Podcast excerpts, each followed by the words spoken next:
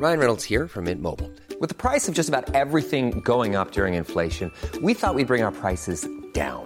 So to help us, we brought in a reverse auctioneer, which is apparently a thing. Mint Mobile unlimited premium wireless. Ready to get 30, 30, bit to get 30, bit to get 20, 20, 20, bit to get 20, 20, bit to get 15, 15, 15, 15 just 15 bucks a month. So, Give it a try at mintmobile.com slash switch. $45 upfront for three months plus taxes and fees. Promo for new customers for limited time. Unlimited more than 40 gigabytes per month. Slows. Full terms at mintmobile.com.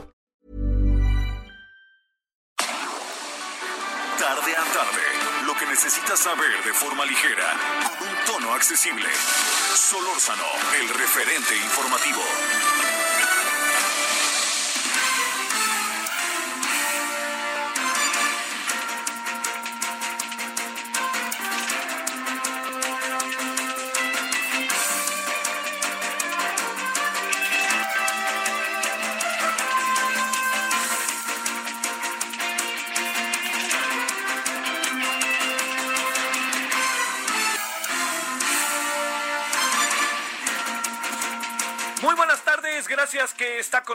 Llegamos al día martes eh, 28 de julio del 2020. Pues este, bueno, gracias en nombre de todos los, todas, todos los que hacen posible la emisión.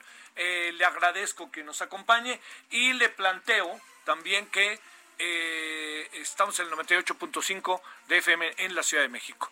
Eh, como, como suele suceder, pues ahora sí que por más que sea muy obvio, no hay plazo que no se cumpla.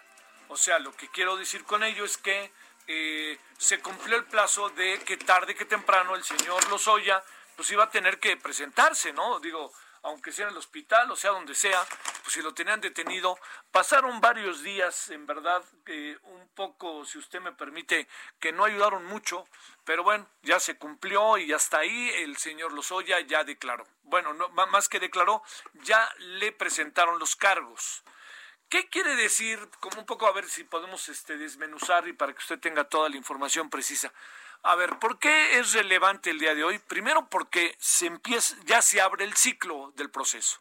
O sea, el proceso ya tenía un armado desde el momento en que había acusaciones, lo perseguía la justicia vía Interpol, que lo tienen detenido en España y después de que lo tienen detenido en España, él acepta la extradición. Entonces, dicho de otra manera, vamos a ponerlo un poco, si le parece, como el ABC, lo que tenemos es que eh, de una manera el asunto ya estaba echado a andar. Había presunciones de responsabilidad de delitos del señor eh, del señor Emilio Lozoya. Entonces, al lanzarse la ficha, Interpol lo busca y ya estamos en el asunto, ¿no? En que eh, este hombre necesita estar precisamente ahí donde eh, la autoridad mexicana lo quiere, ¿no? Entonces, la autoridad mexicana y española, perdóneme, vía Interpol, se ponen de acuerdo. Entonces, se ponen de acuerdo, búscalo, está en tal lugar, llévatelo tras bueno, Ya está eh, detenido, estamos en, haciendo un recuento, si le parece a usted.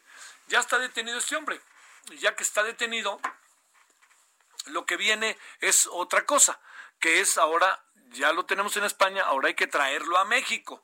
¿Cómo le hacemos para traerlo a México? Pues hay que pedirle extradición. Entonces hubo un, to- un toma y daca con la extradición.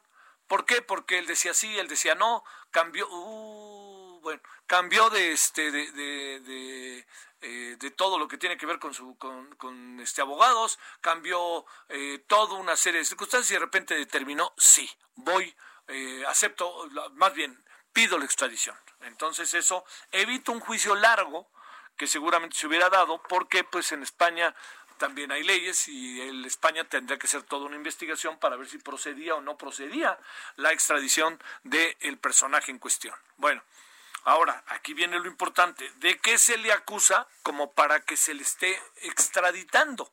¿Qué es lo que, cuáles son las acusaciones que tiene para tratar de traerlo a México?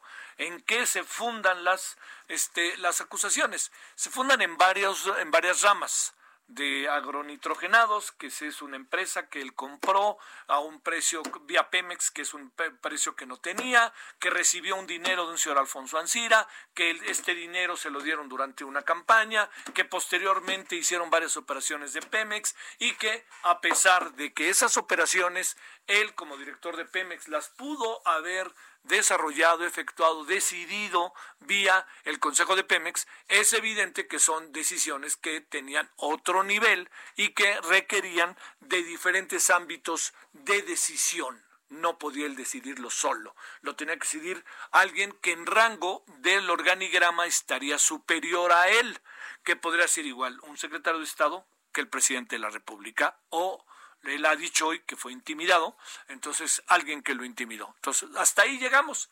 Entonces, el hombre sabe que así es. Pero el hombre dice, bueno, ¿yo qué hago para meterme en todo este eh, enjuague? ¿No? Bueno, pues entonces lo que hago yo es, primero y antes que nada, llevo efecto un, este, yo tengo información por la cual convengo aceptar la extradición e intercambio la información por presunción de penalidades menores o incluso de la libertad.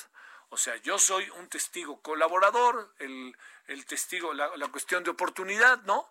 Este sujeto de oportunidad. Y entonces lo que yo hago es, yo, a ver, señores de la Fiscalía, tengo muy buena información que les puede servir para delimitar las responsabilidades de los delitos que a mí me acusan. Entonces el señor Emilio Lozoya lo que hace es, yo tengo a fulano, perengano, mengano y sotano Ahí. Ah, pues qué bien, pero ¿cómo los tiene? Pues los tengo grabados. ¿Qué, qué? Los tengo grabados. Entonces, eso se, se convierte en la moneda de cambio. Yo colaboro y ustedes a mí me ayudan. La, la, fiscalía, y él, diría yo, la fiscalía, y en las negociaciones que hubo seguramente también con el gobierno, lo que le ofrecieron fue una salida. No todas las salidas, ¿eh? Una salida una salida porque no se sabe en buena medida qué más se puede encontrar. Y algo que es muy importante, no se sabe qué puedan plantear, decir, plantear, decir o establecer las personas que van a ser señaladas como corresponsables por el propio Emilio Lozoya.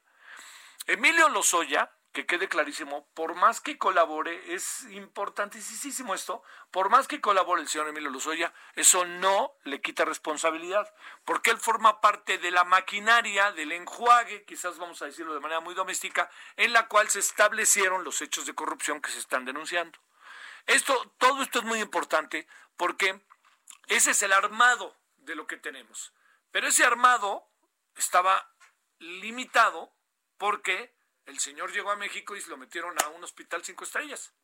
Entonces uno dice, bueno, ¿y este hombre por qué razón lo meten en un hospital de esta manera? Entonces empezaron a llenar de manera paralela informaciones. Incluso Lidia Cacho dijo que tenía información de que sus colegas allá en España no tenían indicador alguno de que tuviera nada. ¿Qué es lo que sucede hoy? Como para no perder de vista. La fiscalía ha declarado que ellos tenían información de las autoridades españolas que efectivamente tiene el mal de Barrett y varias cosas en las cuales el señor Emilio Lozoya, lo que justifica que el señor Emilio Lozoya, llegando a México, diga aquí estoy y se lo lleven directamente al Hospital Ángeles del Pedregal. ¿Es cierto esto o no? Esto un enigma. O sea, el señor estaba enfermo o no, no entiendo por qué está tan contradictorio el asunto, porque en España no dijeron nada cuando salió y luego una semana y media después dicen que viéndolo bien si estaba a malito y todos los otros testimonios, incluyendo el testimonio que tenía un personaje como Lidia Cacho con un gran conocimiento de autoridades españolas en ese sentido, no tenía nada. Bueno, como sea, para decirlo claro, el señor ya lo traen a México y ya pasa lo que le estoy contando. Pero pasan más de una semana y al señor no se le, no, no, no se le toma declaración y no se le plantea de qué se le acusa ante la autoridad, no ante el reforma, el proceso, la jornada o ante los la comentocracia, como se le llama. Es que yo sé que está ligado Peña Nieto porque la tía de Peña Nieto y la hermana de no sé quién y entonces fueron juntos al Oxxo a comprar, se vieron en el en el este en el globo de, de, las lomas y ahí les dio todo eso son dimes y diretes. No proceden, no valen mientras no estén autorizados, no se, nos encantan nos llenan de información para pensar, quizás dudosa en algunos casos, por más que luego se compruebe, en momentos dudosa. O nos llevan también, así de fácil, pues a toda una serie de especulaciones que pues, en sentido estricto nos divierten, pero no nos dicen técnicamente y legalmente, nada.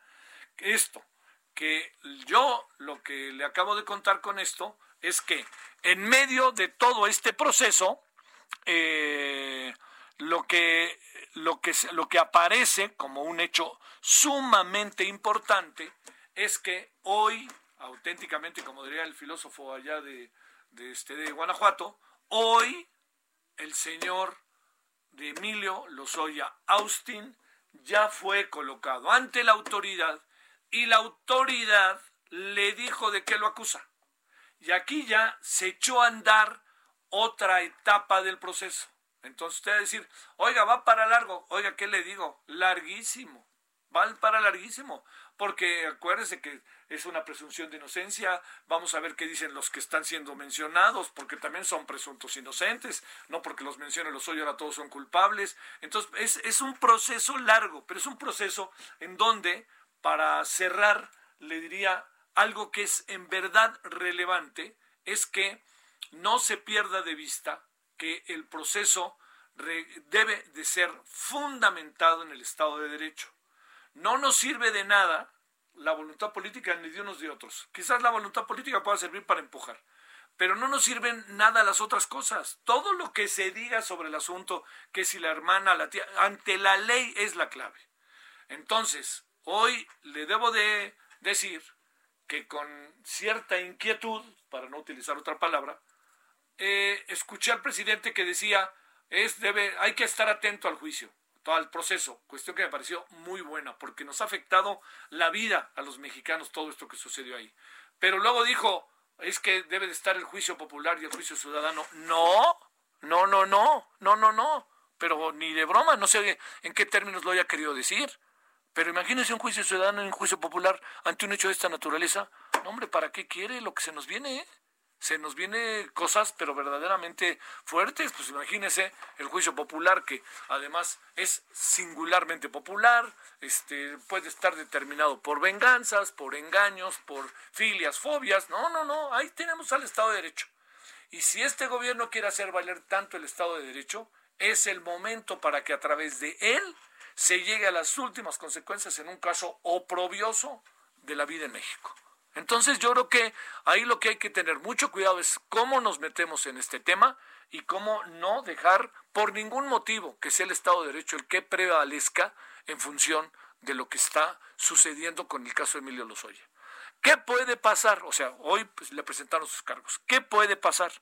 Ya desde hoy que aquí viene otra variable muy interesante, que ya no hay camino de regreso, ya desde hoy el señor Emilio Lozoya fue informado que se le acusa de haber recibido dinero de un señor que se llama Alfonso Ancira, dueño de Altos Hornos, ex dueño de Altos Hornos de México, que también está detenido en España, que había recibido más de 34 millones de dólares. Esos 34 millones le sirvieron, todo indica al señor Lozoya, comprarse una casa en Lomas de Besares.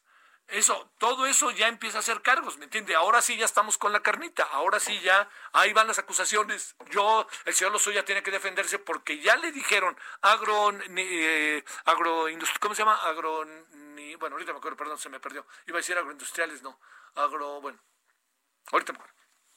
Bueno, eso, esa compra de esa empresa, los 34 millones de dólares, todo eso ya empieza a abarcar el proceso de desarrollo del juicio. Ya. Dicho de otra manera, tardamos pero llegamos. Ahora se lo digo tal cual. Ya estamos en él metido, así le diría, agronitrogenados, ya me acordé.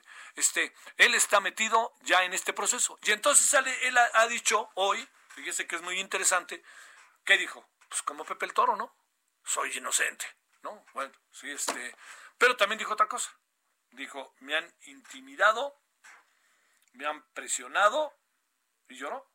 No, así, ¿Ah, no ve que había llorado. Bueno, y me han presionado y me han hecho todo eso. Todo eso, ¿no?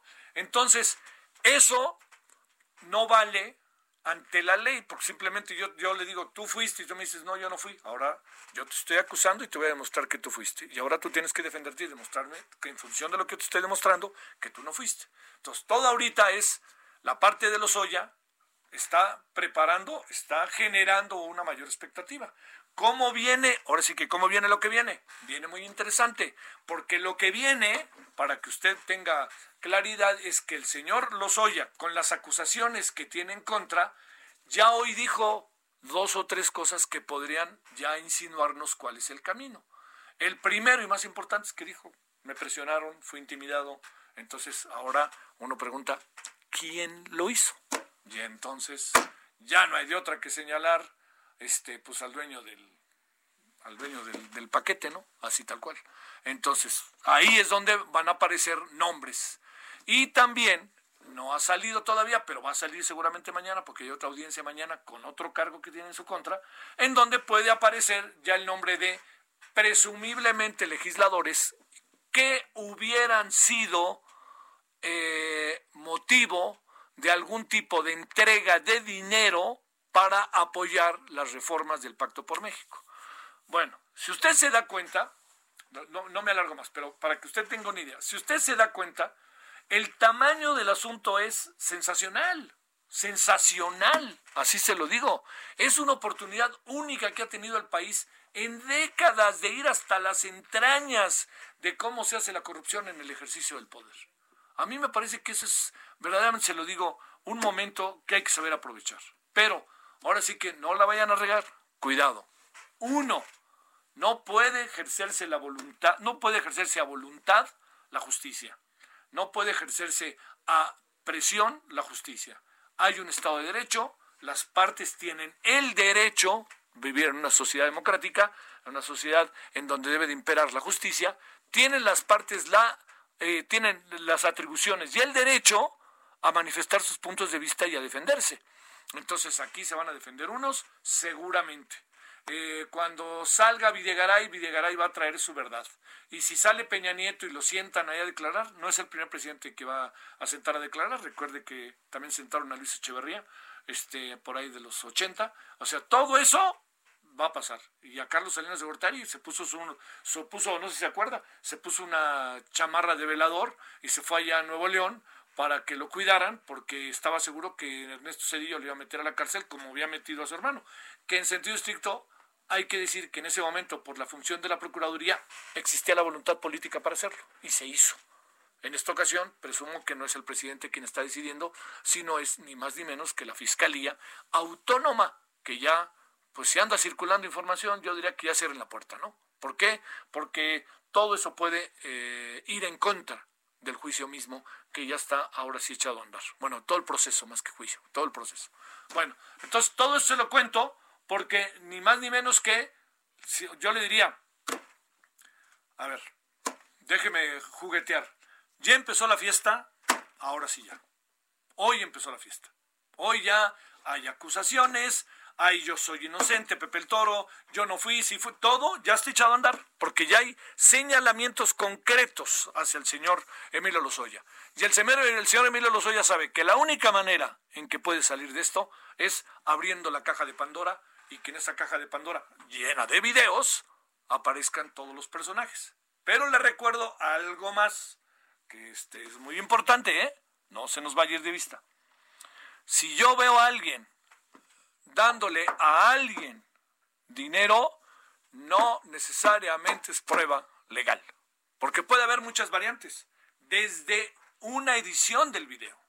Entonces, son tantas las variantes que intervienen que lo único que hacen es que se convierte en un causal para poder investigar precisamente lo que se está, se está debatiendo. Eso sí puede ser.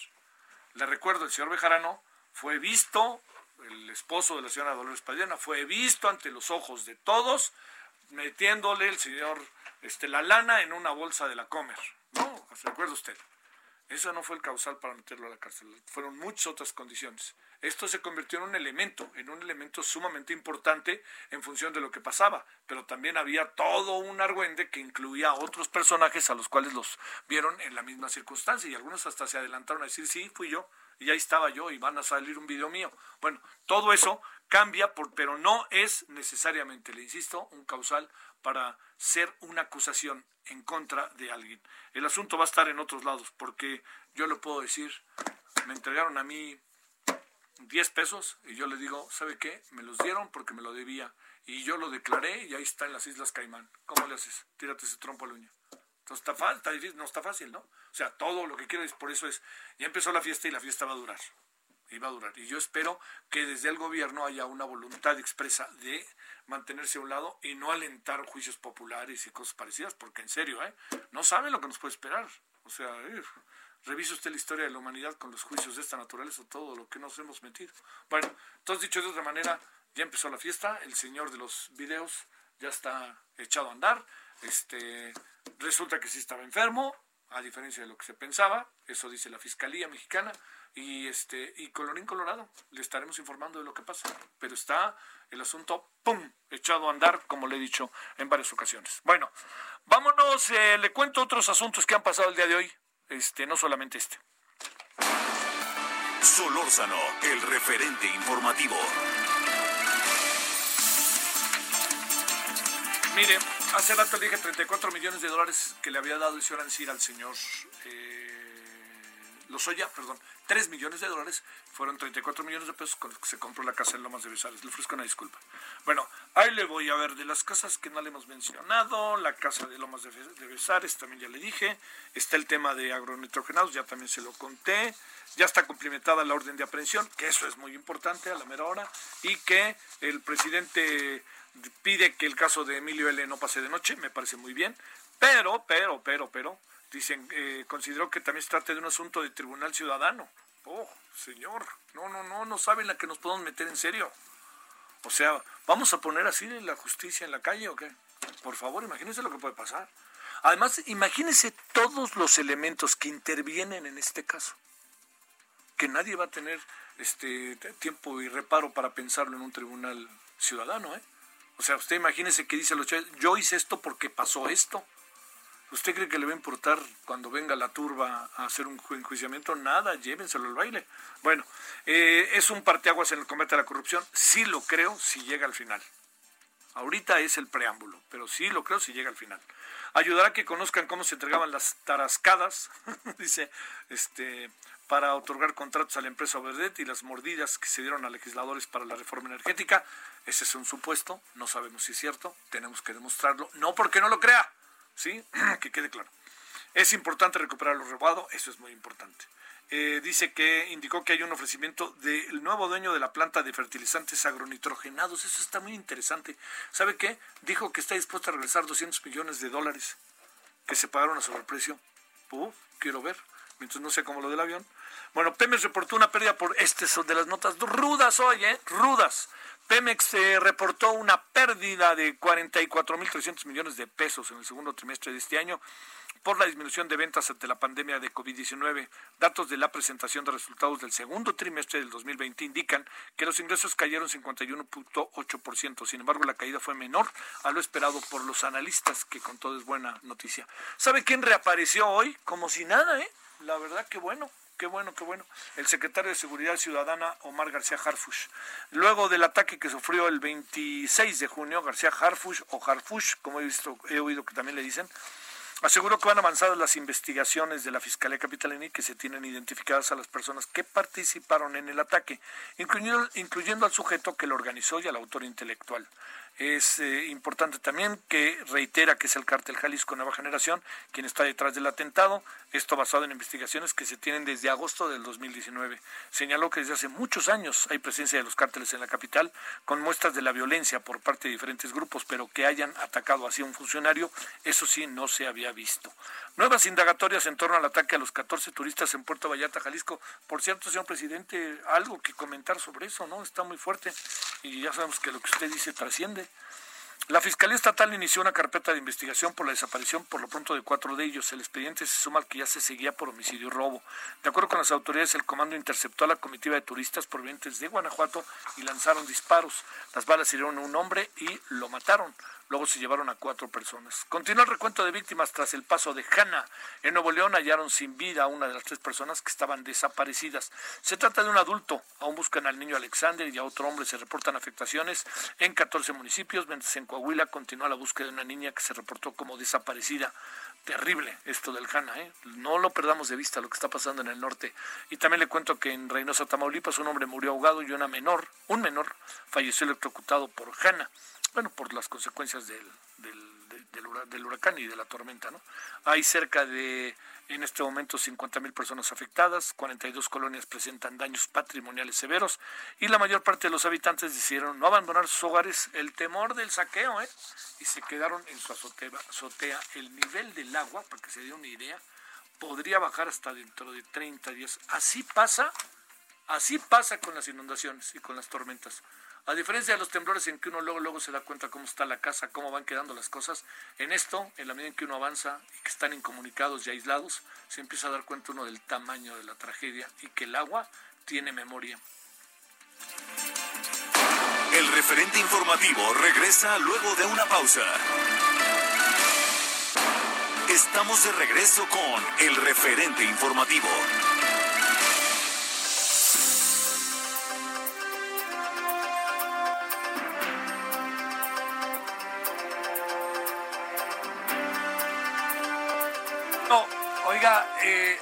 Asunto que ya no me dio tiempo de contar en la mañana. El doctor Raúl Rojas envió a él Universal un artículo que le agradezco como siempre al doctor que me hizo el favor de enviármelo a mí también.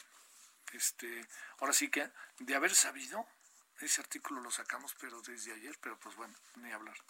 Entonces me lo mandó y le voy a leer un párrafo del artículo sobre el coronavirus que me llamó la atención.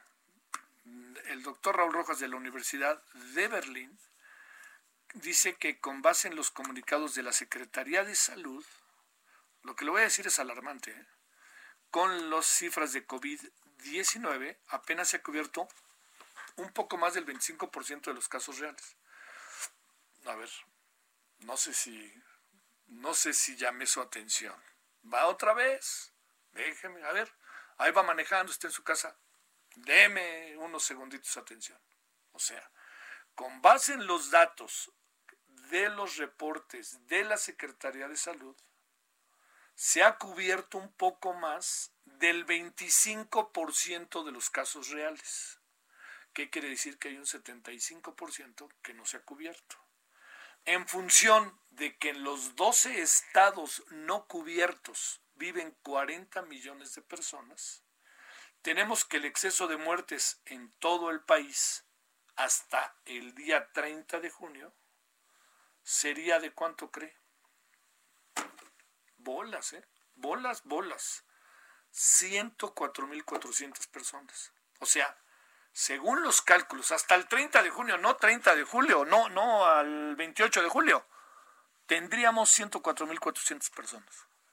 Yo no tengo elementos para decir sí o no, el doctor Raúl Rojas no es ningún improvisado, es uno de los grandes doctores a nivel mundial.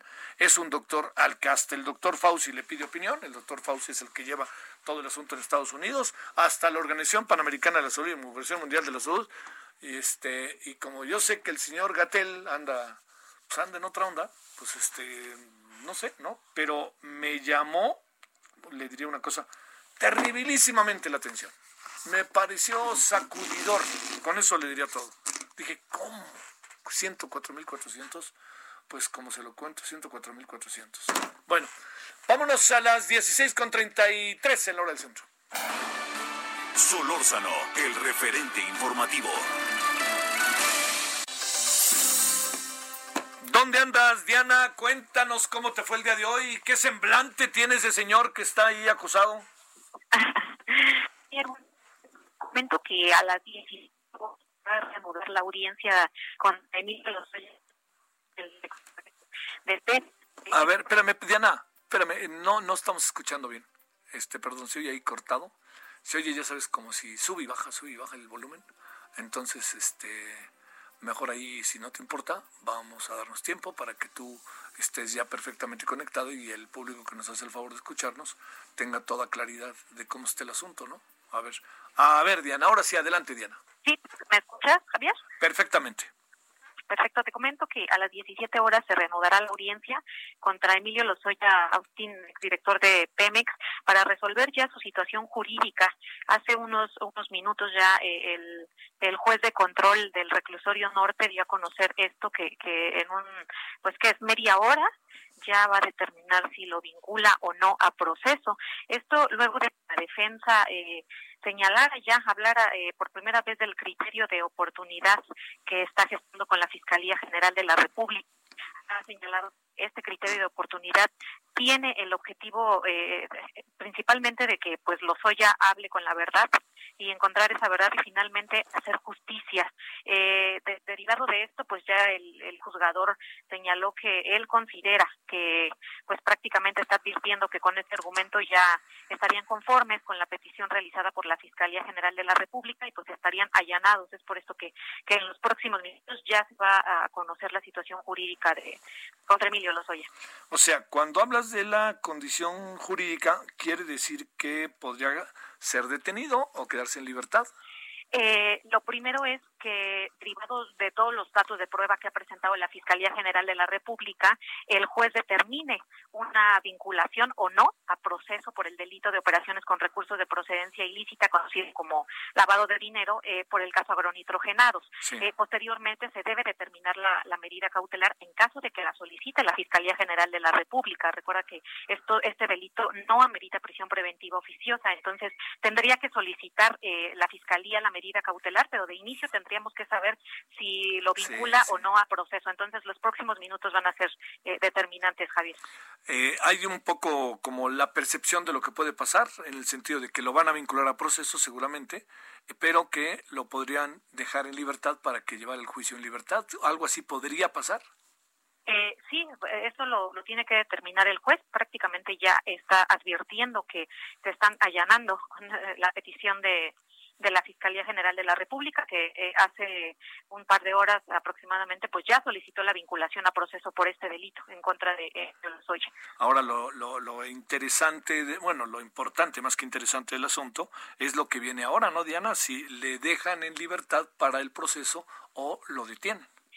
Sí, exacto. Eh, de, entrada, pues la vinculación a proceso sería también determinante, ¿no? Porque ya es, ya tendría la calidad de imputado eh, en estos momentos ya se le formuló la imputación, ya no es solo detenido como en algún momento eh, informó la Fiscalía General de la República, es decir, su situación jurídica ahorita ya es de, imputado, ya vamos a, determinar si sería o no vinculado a proceso, es decir, ya sujeto a un proceso penal por el delito de lavado de dinero. Eso se va a definir en unos minutos. Y bueno, pues la, defensa eh, señaló eh, que nada más deseaba agregar que Lozoya fue utilizado en su calidad de instrumento no doloso en el marco de un aparato organizado de poder que se alejó del derecho de cara a la comisión de hechos como los que ha referido la Fiscalía General de la República, Javier. Un último asuntito, este, Diana. Lo, a ver, eh, digamos, es muy difícil saber qué va a pasar, ¿no? Porque estamos en eso. Pero lo que podría pasar sería que, eh, más allá de que lo que haya dicho su abogado este defensor, lo que podría pasar sería que el señor Lozoya, uno, se ha vinculado a proceso. Dos, por el tipo de delito podría no alcanzar libertad y sería detenido. ¿Eso son las dos variables que podrían suceder?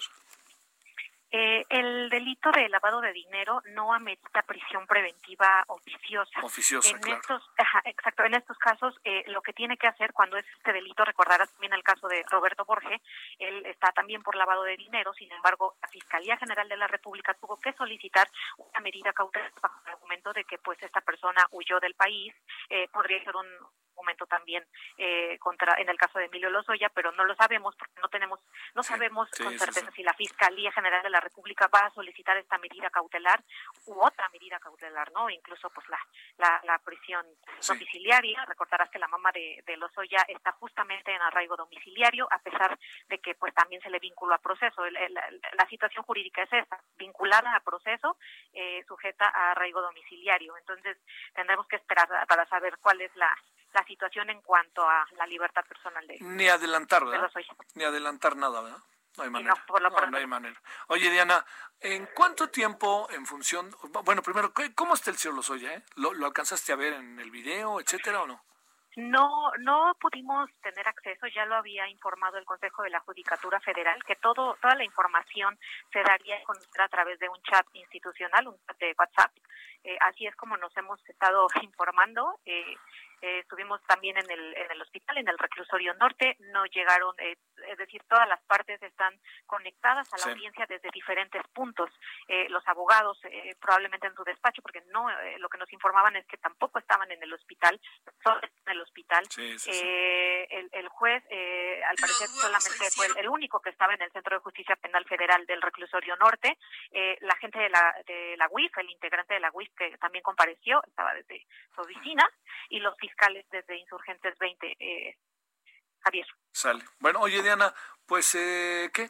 ¿Media hora, una hora? ¿Algo así supones? Sí, eh, pues a las 5 empieza la, se reanuda la audiencia, entonces de ahí ya esperaremos a que a que decide el juez, no, no sabemos cuánto pueda tardar eso. Vale. Diana Gruche, gracias. Buenas tardes. Gracias. Hasta el, hasta el ratito hablaremos con Diana Martínez en esta audiencia del señor Emilio Lozoya.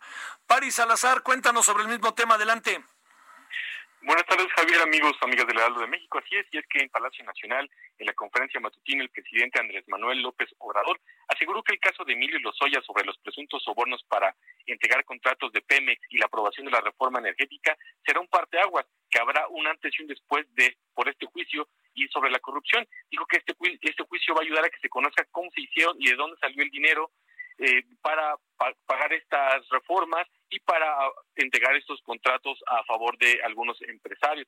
El mandatario federal dijo que el caso de los Soya ayudará también a conocer cómo estas estos eh, cómo se repartieron los sobornos a los legisladores para aprobar la reforma energética, conocer los moches, eh, las cantidades, a quienes y también sobre todo el caso de Odebrecht, esta empresa eh, brasileña que realizó contratos en México y que bueno, él incluso el mandatario aseguró que se compró la reforma energética a través de estos sobornos para a través de legisladores pidió que este juicio no pase de noche que la de su, de, su ciudadanía sepa qué pasó con eh, esta con estos pagos y cómo se le hizo daño al país con esta reforma energética y cómo se perdieron miles de millones de pesos a la hacienda pública por estas reformas, Javier. Lo que me inquietó, te confieso, París, es esto que haya dicho que un tribunal ciudadano, híjole, mano, no quisiera ver yo al rato ahí este, a todo el mundo tratando de hacerse justicia por propia mano, ¿no? Así es, es que el presidente pide que se dé a conocer, sin violar el debido proceso, cómo se está llevando este juicio, para que la propia ciudadanía pueda hacer un juicio, un tribunal de lo que está sucediendo, que sepa eh, cómo se está llevando, cómo se llevó a cabo este eh, estos presuntos sobornos que hoy se investiga, que hoy investiga el, Poder Judicial y, y que y la, y la, la Procuraduría General, la General de la República. Este este Tribunal Ciudadano lo ha estado nombrando desde hace un par de semanas para que la gente se mantenga atenta al caso, a los detalles de cómo se está llevando el juicio contra Emilio Lozoya. Pues te diría que una cosa entiendo es el que todos estemos atentos y otra utilizar ese concepto de tribunal ciudadano, tribunal popular, suena suena inquietante.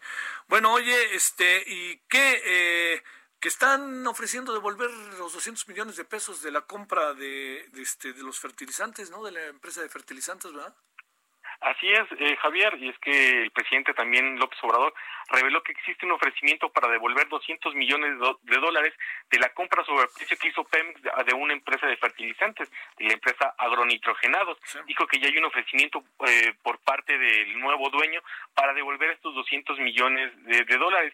Y es que se buscaría, es que Altos Hornos de México ya logró, está buscando un acuerdo con la empresa Lámina y Placas Comercial SADCB, que es integrante del Grupo Villacero, para que se capitalice, pero si se concreta esta alianza con eh, de Altos Hornos de México con eh, esta eh, empresa Láminas y Placas Comerciales, esa tendría que asumir el el costo, la deuda de estos 200 millones de pesos, reparar este daño y así quizá podría librar a Alonso Ancira en España los, los, el juicio de extradición que se lleva en su contra y también los, los cambios que se le siguen en el país.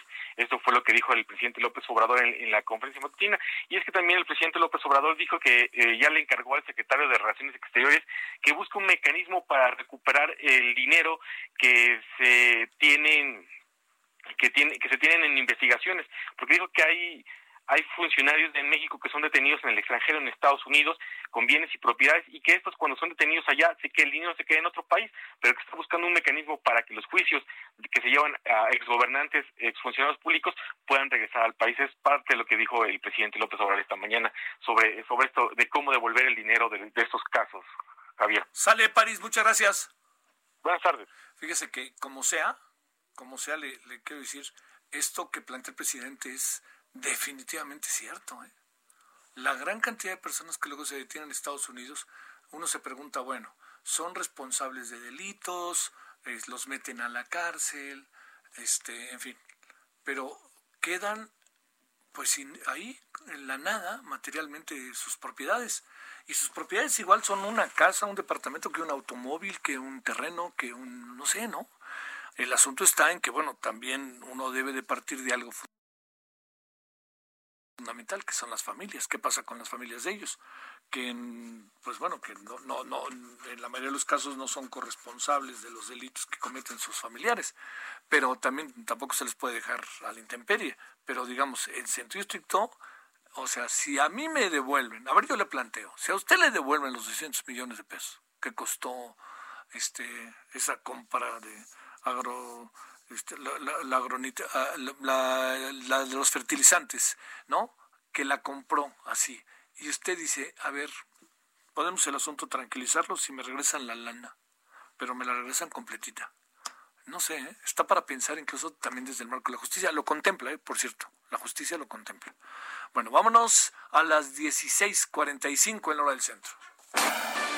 Solórzano, el referente informativo. Balance Inmobiliario es presentado por Centro Urbano. Estrena hoy Casa Odepa en 20. Grandes promociones en Tecámac, Querétaro, Puebla, Cancún, Playa del Carmen y Monterrey. Tu mejor hogar e inversión está en 20. Búscanos en 20.com.mx. Bueno, vámonos eh, con Horacio Urbano, presidente de Centro Urbano. Horacio, te saludo con mucho gusto. ¿Cómo has estado? Querido Javier, ¿qué tal? Muy buenas tardes. Bien, afortunadamente. ¿Qué tenemos el día de hoy? Pues fíjate que, que, un tema un tema importante, porque en esta reactivación de la industria de la construcción sucede que en este momento pareciera que hay más disponibilidad de créditos hipotecarios para que la gente compre casas que casas.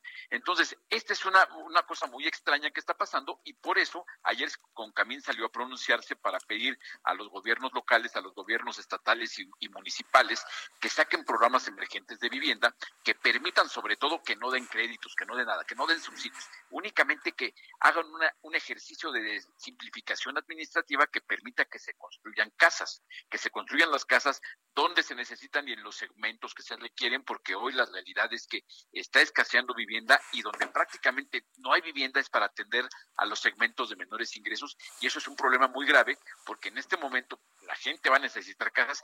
Te había platicado en estas últimas intervenciones en las semanas recientes que aunque parezca increíble, si tú me hubieras dicho que, que el sector inmobiliario iba a estar activo en medio de la pandemia, yo te hubiera dicho que no, que era imposible. Sin embargo, la realidad es que ha estado muy activo. Me están diciendo los banqueros que es muy posible que junio sea uno de sus mejores meses en términos de colocación de créditos hipotecarios de los años recientes. Y eso, pues, deja muchas cosas a reflexionar, ¿no? Nos habla de que esta, esta crisis económica que estamos viviendo, afortunadamente no la ha pegado de lleno al sistema financiero. Si te acuerdas, lo, todos los que ya hemos tenido alguna experiencia en crisis, después del error de diciembre, al día siguiente las tasas de los créditos se dispararon, la gente vio duplicadas sus deudas. Fue un problema terrible porque además de la crisis económica fue un desplome del sistema financiero. En esta ocasión pareciera que el sistema financiero esté respondiendo muy bien. Al contrario, los bancos, fíjate que una cosa que yo no había visto nunca en una crisis, están bajando las tasas de interés para los créditos hipotecarios, que ya te encuentras créditos con tasas por debajo del 8%, que en verdad es lo más barato que ha estado en la historia en la historia del país. Entonces, es un tema bien interesante cómo la oferta la oferta de vivienda eh, está está fallando, hay una enorme demanda, hay mucho dinamismo de los de los institutos otorgan créditos, lo mismo públicos como Infonavit y Foviste que la banca privada, pero lo que está empezando a hacer, a hacer crisis es la falta de vivienda y esa falta de vivienda provoca que solamente se atiendan segmentos de, niveles medios y altos y ese es un despropósito en un momento donde habría que ver cómo atender a toda la gente, ¿no? Oye, este, wow, wow, wow, wow, está complicado este asunto, ¿no? A ver, pero, pero, sin embargo, si entendí bien, Horacio, dices que hay una amplia número de solicitudes de crédito para vivienda. Este, ahí, ahí entonces, ¿cómo cuadra todo? Me, me confundió un poco, perdón, Horacio. Hay una enorme demanda, hay muchísima disponibilidad de créditos, hay gente que está queriendo comprar las casas y tomar los créditos, pero no hay casas. Entonces llega la gente y, es, esa falta de casas impide que la gente haga efectivo su derecho a una vivienda, a su uso de su crédito Infonavit o a su crédito bancario, pero además esa falta de casas nos habla de que el sector no está cumpliendo el papel que podría estar cumpliendo, generando empleos y generando dinamismo económico en 37 ramas de la economía. Ese es el, el sentido del, del, del, el manifiesto de Concamín. De Concamín sale a decir, a ver, si se estuviera moviendo la producción de viviendas, hay demanda, pero lo que falta es producción. Si se moviera la producción, estaríamos generando millones de empleos y estaríamos moviendo 37 ramas de la economía, con la ventaja de que el sector inmobiliario, la vivienda en particular, no es una actividad que esté concentrada en un lugar esté concentrada en una empresa. O sea, no es como la industria automotriz, que son un grupo limitado de empresas y en muy pocas plazas donde tienen las plantas, sino que se hacen viviendas en todos los estados del país, en todas las ciudades del país. Entonces, esa maquinaria está en este momento con la potencia limitada.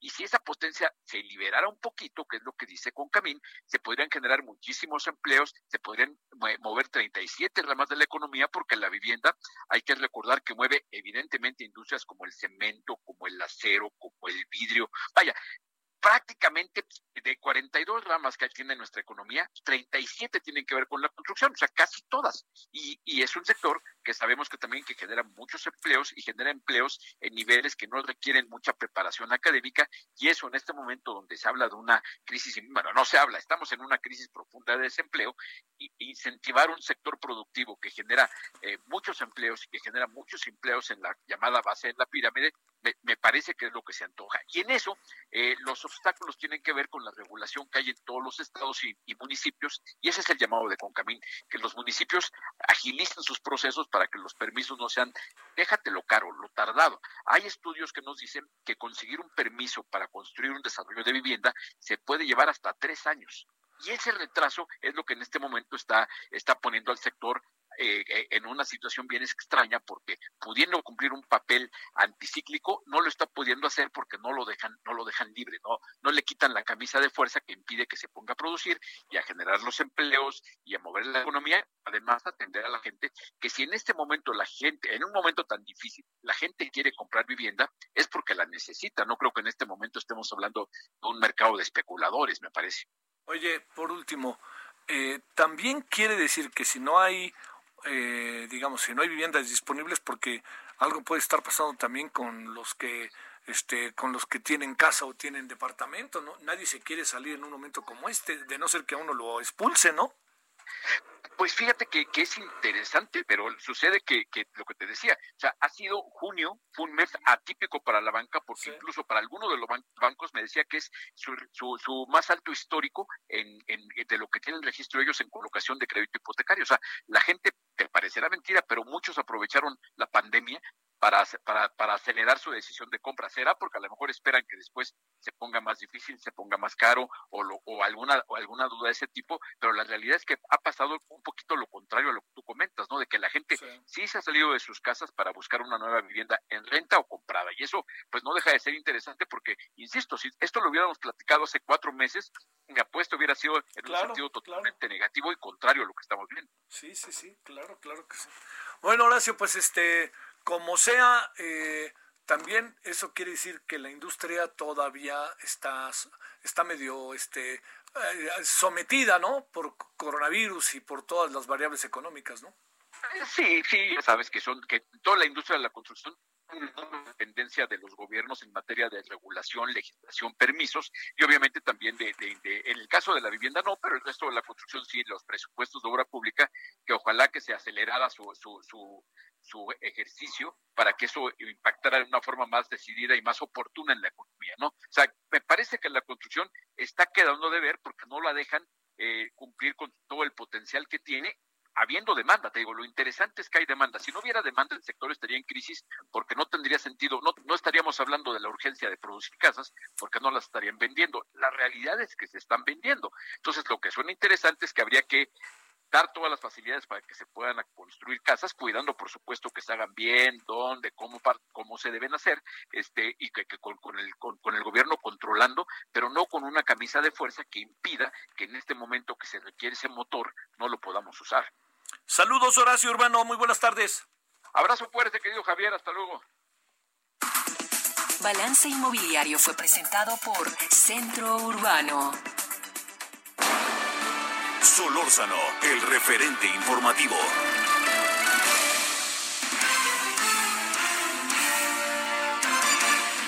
Fíjese que hoy ya ha sido motivo de, pues verdaderamente, de, críticas, han prevalecido las críticas, una, una decisión que tomó el gobierno respecto a una periodista. El 9 de enero la periodista Isabel Arvide reclamó al presidente López Obrador el pago de publicidad gubernamental para los medios digitales como el portal que encabeza. Y dijo, pues los periodistas no tenemos salario, en fin, recuerda, a lo mejor fue muy polémico eso. Eh, resulta que la Secretaría de Relaciones Exteriores, ni más ni menos, que ha iniciado los trámites para otorgarle el nombramiento de cónsul de México en la ciudad de Estambul, la capital de Turquía. Es una periodista que, no, la verdad, pues no tiene experiencia en materia diplomática, pero ha sido nombrada y se ha de imaginar cómo están las redes desatadas. Pausa. El referente informativo regresa luego de una pausa. Tarde a tarde, lo que necesitas saber de forma ligera, con un tono accesible. Solórzano, el referente informativo.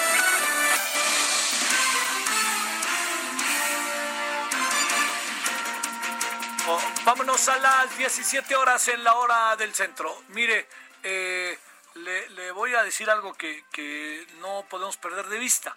La revisión que se viene haciendo de muchos análisis de diferentes organizaciones, de estudios, de eh, instituciones académicas, bancos sobre la economía, no, no se convierte en una especie como de, de intento, ¿no? Así de, de buscar que este, un poco como señalar al régimen o cosa parecida. Lo que sucede es simplemente lo que nos espera, de lo que venimos, ¿eh? nadie duda de los últimos años.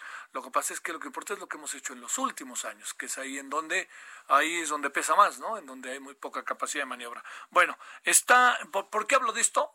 Para hablar de lo que más nos va a pegar, que va a ser el incremento de la pobreza en nuestro país y en el mundo, pero pues uno piensa primero y antes que nada en el país, ¿no? Gonzalo Hernández Licona, economista y funcionario público, ex funcionario público mexicano, fundador y secretario ejecutivo del Consejo Nacional de Evaluación de la Política de Desarrollo Coneval y que además tiene, eh, creo que me mandaron a la guerra sin fusil, así como la ve, ¿verdad? Me dijeron, ya lo tengo, órale, ya, luego, luego. Y ahí va uno a presentar y bolas. No, ahí está Gonzalo. Bueno, le, la idea entonces ya le digo es platicar de eso que le he dicho con Gonzalo, a quien presento ahora con mucho gusto. Gonzalo Hernández Licona, ¿cómo has estado Gonzalo?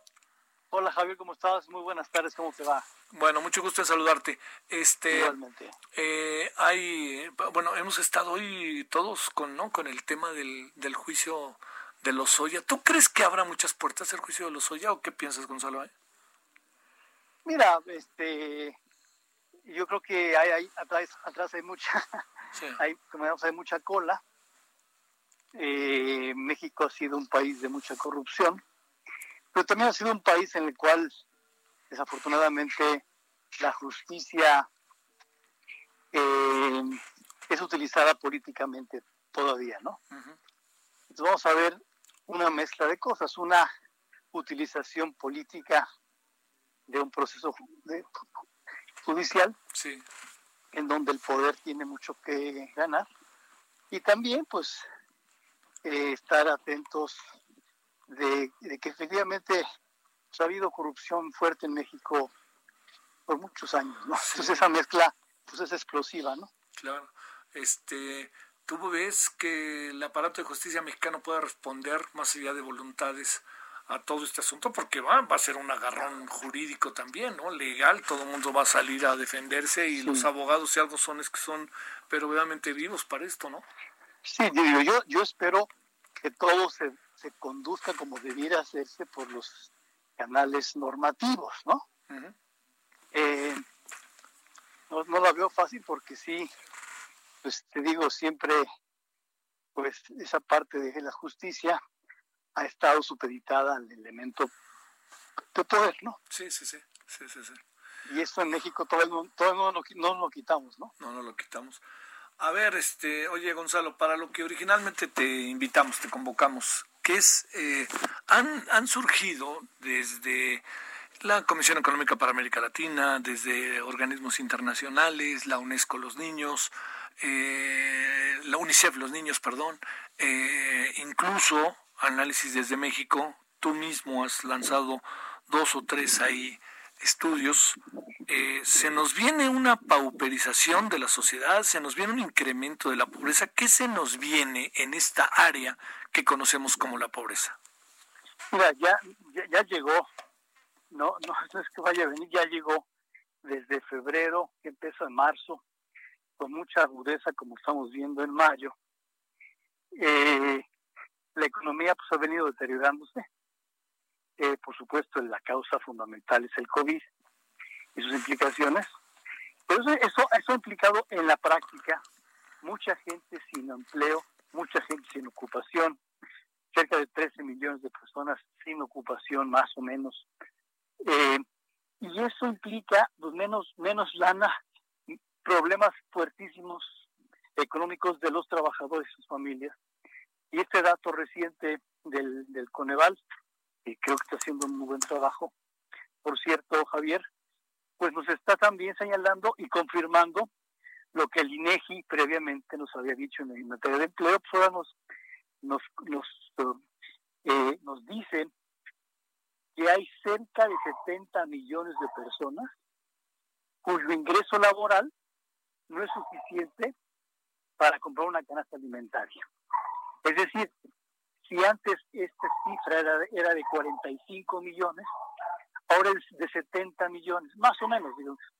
Eh, es decir, casi 25 millones de personas más con este hecho de no poder tener ingresos laborales suficientes para comprar una casa alimentaria.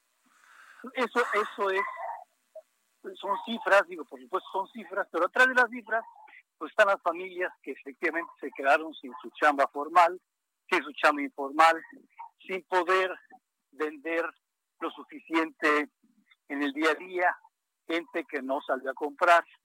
Y, ese es un círculo pues, vicioso que está sucediendo en este momento en la economía mexicana. Oye, este, el, este, esto que se había revertido en algún sentido, que hemos conversado en alguna ocasión, Gonzalo, el pasar de la pobreza extrema a la pobreza, eh, vamos a entrar que en niveles como los que tenemos que ser hace 5, 6, 8 años de pobreza extrema? No, como los que teníamos, o sea, de las cifras que de, de la cifra de pobreza laboral que tenemos, que sacó el Coneval hoy, de cerca de 54 por ciento de la población en esa condición, sí. Eh, esa ciertamente va a ser la cifra más alta de toda la serie que conocemos, Javier. O sea, desde el año 2005, esta es la cifra más alta porque empezamos en 34.8 en 2005, subimos a, casi 40 en 2009 con la crisis eh, eh, financiera mundial, eh, llegamos hasta el 41.8 y del 2015 ha bajado, había bajado hasta el 35.7, es decir, sin que estuviéramos en jauja, sin que estuviéramos bien, pero este, este nivel de pobreza había venido bajando porque había habido cierto crecimiento económico, no suficiente cierta creación de empleo, aunque insuficiente, pero, pero iba, iba eh, generando ingresos eh, mayores, insisto, sin que sea sin que sea jauja esto, ¿no? Bueno, ahora el nivel es de 54.9. Ninguna cifra de las de la de la serie completa eh, tiene ese tamaño. Todas eran, insisto, de 39, 30, 38, 40, este es de 54.9. Es decir, si la pobreza en este periodo ha subido de manera importante, pues como no lo habíamos visto en muchos, muchos años. Si podemos recapitular, ¿de qué estaríamos hablando?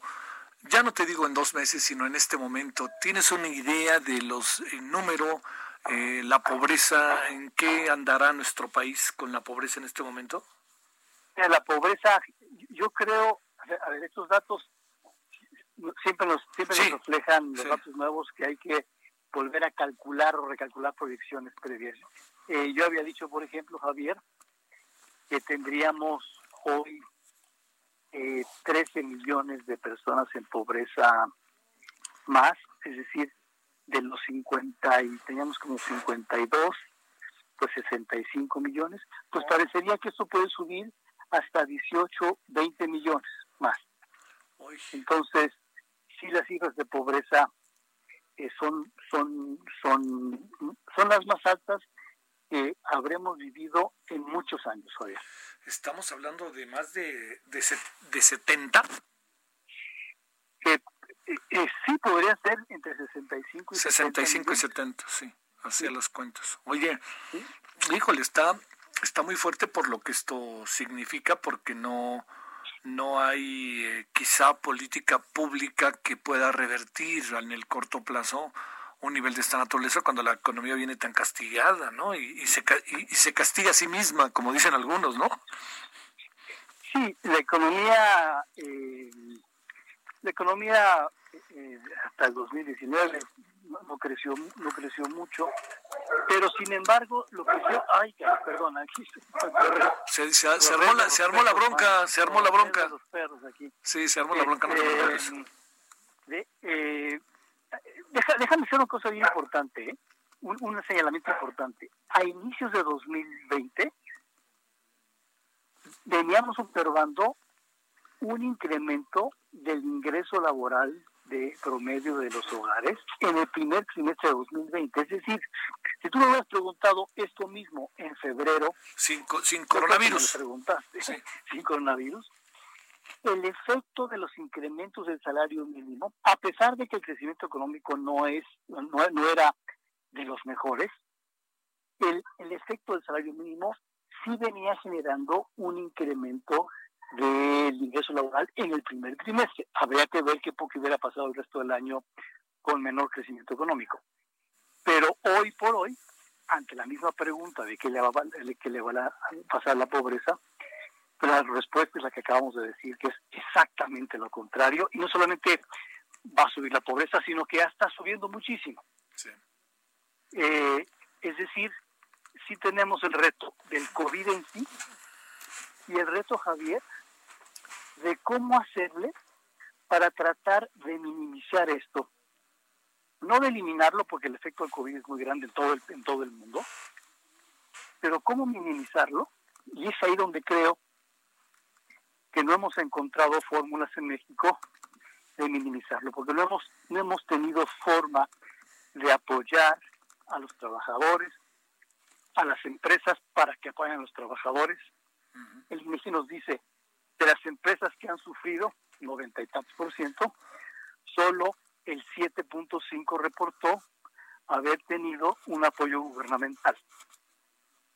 Entonces sí nos ha faltado reflejos, yo digo, para poder tener un apoyo a la clase trabajadora, ya sea directamente o vía las empresas. Entendiendo que, que no, no hubiera sido posible eh, el, ver la, la, pobreza la pobreza bajar pero al menos aminorar la caída tan brutal que estamos viendo no oye las políticas las políticas públicas las políticas de basadas en eh, en el bienestar como dice eh, como es una palabra muy importante, estratégica para la presente administración, ¿están dándonos resultado o no están dándonos resultado? Mira, yo, hoy, hoy por hoy no, Javier. O sea, con esos datos, tanto del INEGI como del Coneval, eh, como del propio IMSS, ciertamente no estamos eh, aminorando mucho, sobre todo porque los programas sociales, y esto quiero, quiero resaltarlo mucho, eh, los programas sociales del apoyo al adulto mayor, del apoyo a la población con discapacidad, del apoyo a los jóvenes construyendo futuro, son apoyos relevantes para grupos importantes, pero no son la solución para esta eh, pandemia y esta tragedia económica de ahorita. Eh, no son la solución porque el problema es diferente. No es un problema de, población con discapacidad, no es un problema de población eh, adulta sin, sin trabajo. Es un problema de la población que dejó de tener trabajo. Y eso requiere políticas públicas diferentes y complementarias. No estoy diciendo hay que quitar los programas eh, previos, hay que mejorarlos ciertamente, pero uno, no son el instrumento idóneo para esta, para esta pandemia, para esta tragedia económica. Y dos, si hay que revisar de esos programas, Javier, que la focalización sea la pertinente, porque no, no nos queda todavía claro que de esos programas sociales esté llegando un recurso importante a la población más pobre porque no ha sido tan, tan, clara la, focalización. ¿no? Sí, sí, sí. Oye, es que fíjate que lo que sí se alcanza a apreciar es que, digamos, eh, los análisis que se hacen de las políticas públicas, de los programas sociales, eh, siempre generan ahí, no, no, no hay como suficiente transparencia, ¿no? Sin dudar de su voluntad, etcétera, como que no no se desarrollan en términos profundamente profesionales como para también saber si alcanzan a la población más desprotegida. Yo, yo creo que eso es eso le ha pasado mucho a los programas sociales, ¿no? Como que eh, ahí está como todo muy escondido, ¿no? Uno no sabe qué pasó exactamente. Eran tres millones, pero este les dieron a tres, pero a cinco no, y ya aparecieron ahora unos que se quejan que no. Y como todo es directo y el dinero les cae en la mano, está difícil, ¿no? Eh, efectivamente, la, transparencia en los programas sociales siempre ha sido un pendiente. había habido avances o hay avances con las reglas de operación de los programas, con algunos padrones, pero no todos. Pero siempre ha habido, y, no y hoy sigue siendo cierto, una alta falta de transparencia eh, de cuántos recursos se da y cómo se da y a quiénes se da, especialmente en las capas de, mayor pobreza, ¿no? Eh, si tú recuerdas el programa Prospera, Oportunidades, Progresa, sí, nombres, era un programa, por supuesto, perfectible, por supuesto que tenía sus retos y sus errores, pero era el programa menos malo para hacer llegar dinero a la población más pobre, porque hizo un esfuerzo de focalización muy importante. Insisto, sin ser perfecto, Javier, era el programa que, que, le, que, le, hacía llegar el dinero más claramente a la población más pobre. Ese programa ya no existe. Sí. Desapareció en 2018. Y no tenemos, o no veo yo, una forma de focalización clara y transparente que nos garantice que los recursos están yendo a la población más pobre. Eh, lo cual pues, es un problema doble porque son programas que siendo importantes no están diseñados para esta tragedia del COVID y dos, posiblemente no estén llegando los recursos a la población más pobre. si es materia, si es materia de revisión y análisis y de corrección. Sí. Esperemos. esperemos, esperemos. A ver, un, un asunto más. Eh, en todo este proceso, la pequeña, mediana, la micro, pequeña y mediana empresa, eh, ¿pueden en algunos casos también caer en todo este proceso? Sí, yo creo que lo que estamos viendo es el problema, o sea, en el fondo lo que estamos viendo es lo que le está pasando a la actividad económica, que se refleja ahorita en estadísticas de ingreso laboral de trabajadores, pero que atrás tienes un problema económico de esas fuentes de, empleo, ¿no? Las, las, pequeñas, micros, medianas, algunas grandes empresas están sufriendo mucho y no han podido aguantar eh, el, el, descalabro económico y no han podido aguantar muchas veces el poder tener su planta completa pagándole como siempre. Yo estoy, estoy seguro, Javier, que las empresas de cualquier tamaño y de cualquier índole hacen casi lo imposible por mantener a sus trabajadores. Son trabajadores valiosos. Sí, sí, sí. Eh, eh, porque la, empresa dice, si tú tienes tu empresa, eh, no quieres dejar ir al trabajador que ya conoce, ya sabe, ya claro, claro, sabes quién porque mañana yo quiero, yo quiero, yo quiero despegar mañana pronto y lo quiero hacer con esa gente. No voy a traer a una gente nueva a enseñarla porque me va a tardar mucho más en, volver a arrancar. Pero, pero lo que ha pasado es que pues muchas empresas no tienen la, liquidez suficiente para aguantar tres o cuatro meses o cinco meses o los meses que vayamos a tener eh, eh, pagándole totalmente a los trabajadores. Y es ahí donde el apoyo gubernamental, el complemento gubernamental es relevante, eh, que en otros países ha sucedido, países de América Latina, y que creo que en México nos ha fallado.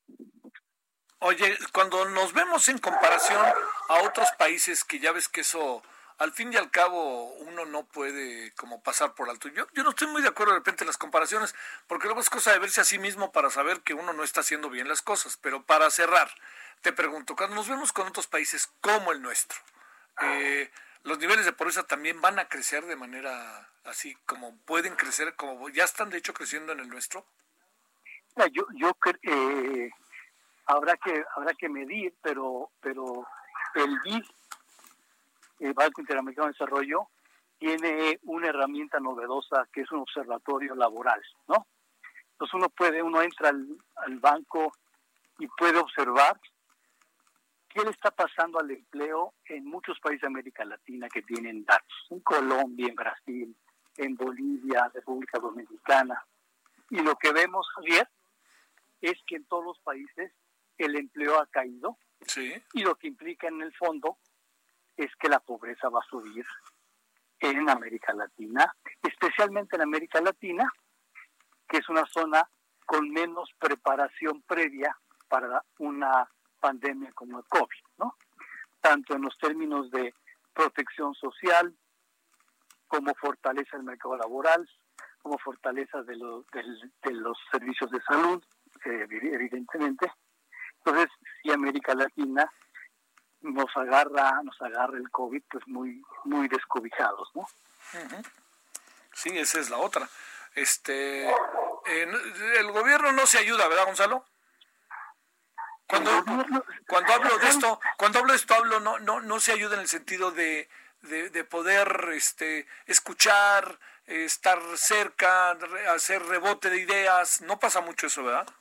Mira, no, pasa porque sí estamos ante un gobierno con un plan de acción, presidente con un plan de acción que, lo tiene en su cabeza desde hace 12 años, yo diría, y que dijo, llegó, otra, híjole, aquí no me deja, eh, que llegó finalmente a la presidencia con mucho esfuerzo, hay que reconocerlo, con mucha voluntad, eh, pero con el, con el caminito que él diseñó hace 12 años y que hoy yo creo eh, no, ese, ese camino, esa sugerencia, ese diseño no da para mucho, sobre todo en la pandemia.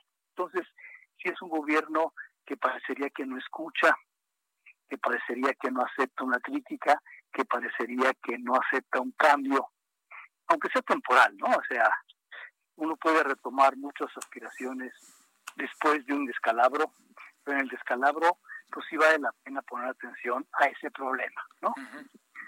Si tu casa se te cae por un problema telúrico, inesperado, y tú tenías ya el, el gasto directo para la escuela del niño, para reparar el coche, para reparar no sé qué, pues uno tiene que voltearse a ver, tengo que replantear el gasto ante la emergencia nueva, eh, porque de otra manera no nos va bien a nadie o vamos a tardar mucho en salir si tenemos el mismo gasto desde hace meses o años, ¿no? Y luego más falta que en, cuatro años gane alguien, si quieres de Moreno otra vez y que diga mejor vámonos por otro lado, ¿no? Y otra vez el tiempo casi empieza de cero, ¿no? Claro, o sea, el tema de, el tema de, o sea, las democracias y las y las y las discusiones y las críticas sirven para ir generando, para ir, ir acumulando, yo digo, Javier, ideas e ir diseñando un país complejísimo que siempre son y más México eh, pero oyendo, oyendo otras voces, ¿no?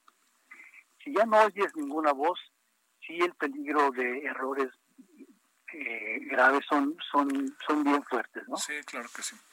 Gonzalo, me da mucho gusto tener la oportunidad de hablar contigo, aunque sean temas que nos duele el estómago, pero bueno, son temas que están aquí entre nosotros, ¿no? Pues son temas importantes para el país y para el futuro, man. Sí, claro. Te mando un saludo, Gonzalo Hernández. Como siempre, un abrazo, Javier. ¿eh? Hasta luego, gracias. Eh, fíjese que le quería decir que ya salieron los números del día de hoy sobre el coronavirus. Le cuento.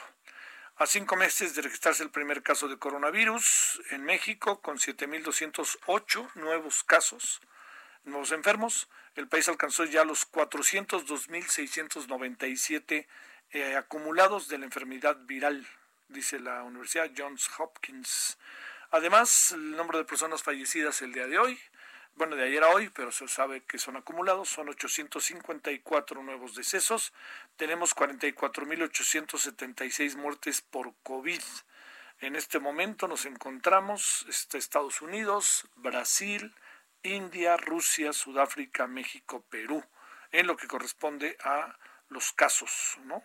Eh, que tenemos nosotros ya rebasamos a Perú, como se sabe, en el número de casos. Ya del fallecimiento, ahora sí que luego hablamos. Bueno, pausa, estamos de vuelta.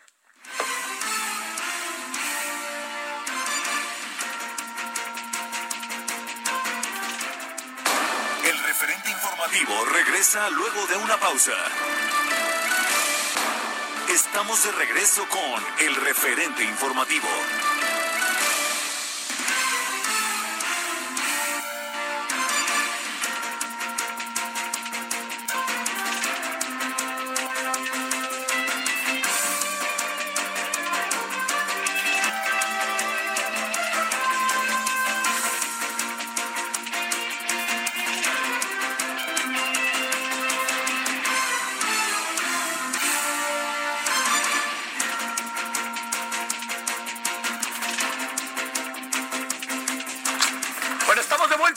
Son ahora las 17 con 30, casi 31 el hora del centro.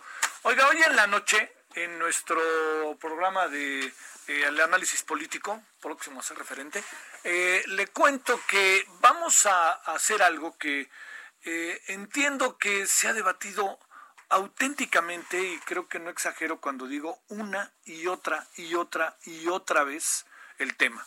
Eso de discutir el tema no significa que hayamos llegado lo que son las cosas a conclusiones. Déjeme explicarle por qué. Porque algo que al final hemos enfrentado es que pues hay muchas opiniones sobre el tema del aborto, muchas, o la suspensión del embarazo, como le quiera decir, pero muchísimas. Entonces, eh, usted dirá, bueno, ¿y qué? ¿Vamos a volver a discutir el asunto? Sí, nunca hay que dejar de discutirlo. Pero le voy a dar las variantes, que está a punto de decidir el legislativo algo y es por eso que colocamos el tema en el centro. En septiembre se va a discutir, ¿eh? y se va a discutir para decidir, no se va a discutir para darle una vez, una, otra vez una vuelta al tema. Entonces, bueno, lo pongo en la mesa para que usted, este, ojalá se anime a acompañarnos. Hoy en la noche hablaremos de lo que hemos hablado hoy, el caso Lozoya, de lo que hemos hablado de los números, ya le conté más de 800 personas de nuevo fallecidas, más de 400 mil casos acumulados, en fin, todo eso que lo traemos ahí con los números ya de hoy. Y este, van a estar con nosotros eh, la doctora Leticia Bonifaz, extraordinaria catedrática de la UNAM, Marta Tagle, diputada del Movimiento Ciudadano, también dos personajazos, y un tercer personajazo que piensa diferente, que es Araceli González, directora de Equifonía, una de las organizaciones en Veracruz que impulsó amparos contra el Congreso por el rechazo a la aprobación de la interrupción legal del embarazo. Bueno, vamos a ver qué es lo que lo que sucede en este sentido. Entonces, bueno, ya le contaré al ratito a ver qué le parece y ojalá nos acompañe. 17.32 en la hora del centro. Solórzano, el referente informativo.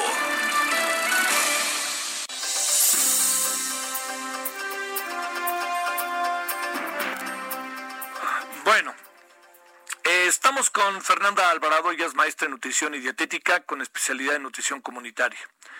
Eh, ¿Cómo estás, Fernanda? Hola, Javier, muy bien. Qué gusto, ¿cómo te ha ido? Pues muy bien, hace muchos años que, que no nos vemos. Que no nos vemos, sí. Oye, eh, a ver, déjame plantearte algo. Este, los refrescos son los males, de, son el eje de todos nuestros males, como se ha apuntado, y es el veneno y todo eso, como se ha dicho, porque ha generado, como tú bien lo sabes, toda una serie de opiniones y de puntos de vista, ¿no? Híjole, la pregunta, eh, la respuesta a esa pregunta es difícil porque si bien es uno de los muchos elementos que han influido en que, pues desde hace muchos años, desde que estaba el doctor Narro en 2016, en ese entonces, este, pues se declaró una emergencia epidemiológica por porque estábamos muy pasados de peso y por la diabetes. Sin embargo, hasta ahora, eh, pues queremos encontrar un culpable, ¿no? Quizá estamos viendo a las bebidas azucaradas como las responsables de, la, pues de las altas tasas de mortalidad que tenemos a consecuencia de COVID. Van muy de la mano. Yo no creo que sea el único villano, no creo que sean eh, los malos del cuento. Ahora, los buenos tampoco son, ¿no? y sabemos todas las consecuencias que, tiene y bueno, los números sobre bebidas azucaradas en México son, son este, sorprendentes, desde la cantidad de azúcar que consumimos a través de bebidas azucaradas hasta la relación que existe de estas bebidas con eh, pues muerte y con, y con muchísimas otras enfermedades. Entonces, los malos como tal, pues es, es uno de, de, los muchos que, que hay, ¿no? Pero no, no creo que sea el único. Está el consumo de ultraprocesados, por ejemplo. Somos de los países que más ultraprocesados consumimos, eh, tanto en Latinoamérica como a nivel mundial. Entonces, creo que son muchos factores los que habría que considerar, ¿no? Eh, de cualquier manera, este, eh, a ver, ¿cómo, cómo, ¿cómo entrarle a un tema que en el fondo este, tiene esta terrible disyuntiva de, por un lado, ser un tema que tiene que ver con la salud, que tiene variantes, la propia industria refresquera, cada vez que yo hablo con ellos, le acaban uno diciendo vamos a hacer esto y lo otro, y ya cambiamos, y ya pusimos bebidas sin azúcar y ya, todas esas cosas. Pero por otro lado, digamos, este, bueno, pues está la crítica de lo que puede ser, la investigación como la que tú haces, Fernanda, pero te diría, hay la otra variable, que es que es una industria en términos de, de, mantenimiento de millones, de miles de familias en México grandísima. ¿Cómo, ¿Cómo encontrar? ¿Se puede encontrar o no se puede encontrar justo medio y tenemos que deshacernos de los refrescos? ¿Qué, qué se te ocurre como nutrióloga? ¿Qué has pensado? Porque estoy seguro que te lo han preguntado muchas veces. Pues eh, en la cuestión de las familias, por supuesto, ¿no? Muchísimas familias dependen de. Entonces aquí habría que hacer un balance, cómo las, pues cómo, sin ponerlas en, en la parte mala del cuento, pero sí como los resultados que hemos tenido a lo largo de los años con la inclusión de este tipo de productos en, como parte ya de nuestra dieta habitual. O sea, ya no es que de repente te tomes un refresco. Eso por un lado. Y por otro, yo creo que, que tienen que hacer pues reformulación en sus productos. Eso yo creo que va a cambiar mucho, no nada más en las bebidas azucaradas, sino también en todos los productos empaquetados ahora con el nuevo etiquetado que vamos a tener de advertencia. Entonces, la reformulación viene de que pues, el consumo, por ejemplo, de azúcar, de, del azúcar de caña, ha disminuido drásticamente, se ha ido en declive, ¿no? En dos, por ejemplo, desde 2011 más o menos ha bajado un 3% promedio anual. En cambio, el, el famoso jarabe de maíz de alta fructosa, que es el que principalmente se relaciona con muchas afecciones metabólicas, obesidad, diabetes, pues ha ido en incremento en un 40%. Entonces, eh, de hecho, muchos refrescos a, extranjeros hace mucho tiempo, cuando probaban un refresco de cola aquí en México, decían que sabía maravilloso, ¿no? Porque utilizábamos azúcar de caña. Y ahora, pues estos azúcares también ya los hemos convertido por, por azúcares que, que son mucho más económicos, cuesta mucho más barato a la industria endulzar, ya sea con ese tipo o con, eh, con también edulcorantes artificiales que pues es la misma gata revolcada, si bien no tiene calorías, se ha visto que, que pues sí, eh, en exceso también van a, provocar y están relacionados con aumento de peso y desórdenes metabólicos. Entonces, yo creo que aquí habría que, que formular tanto eh, eh, esta, esta cuestión de con qué se endulzan. Ahora, la industria de, los refrescos es, muy difícil hablar, Javier, porque sé que dependen muchas familias pero también muchas familias han muerto a consecuencia de, del exceso de bebidas azucaradas, ¿no? Eh, alrededor de 24 mil muertes eh, al año son atribuibles por el consumo de estas bebidas y bueno, y todas las consecuencias que, puede llegar a tener eh, al consumirlas en exceso. Entonces yo creo que es un trabajo pues multidisciplinario, quizá no nada más es de, la industria como tal que tenga que cambiar. Eh, yo creo que también ahorita se están haciendo muchas políticas públicas en nuestro país en, materia de salud pública, donde eh, desde el impuesto al refresco, que al parecer sí sí ha funcionado, pero pues se cree que se tiene que poner un poquito más arriba, cosa que quizá yo sí estaría de acuerdo.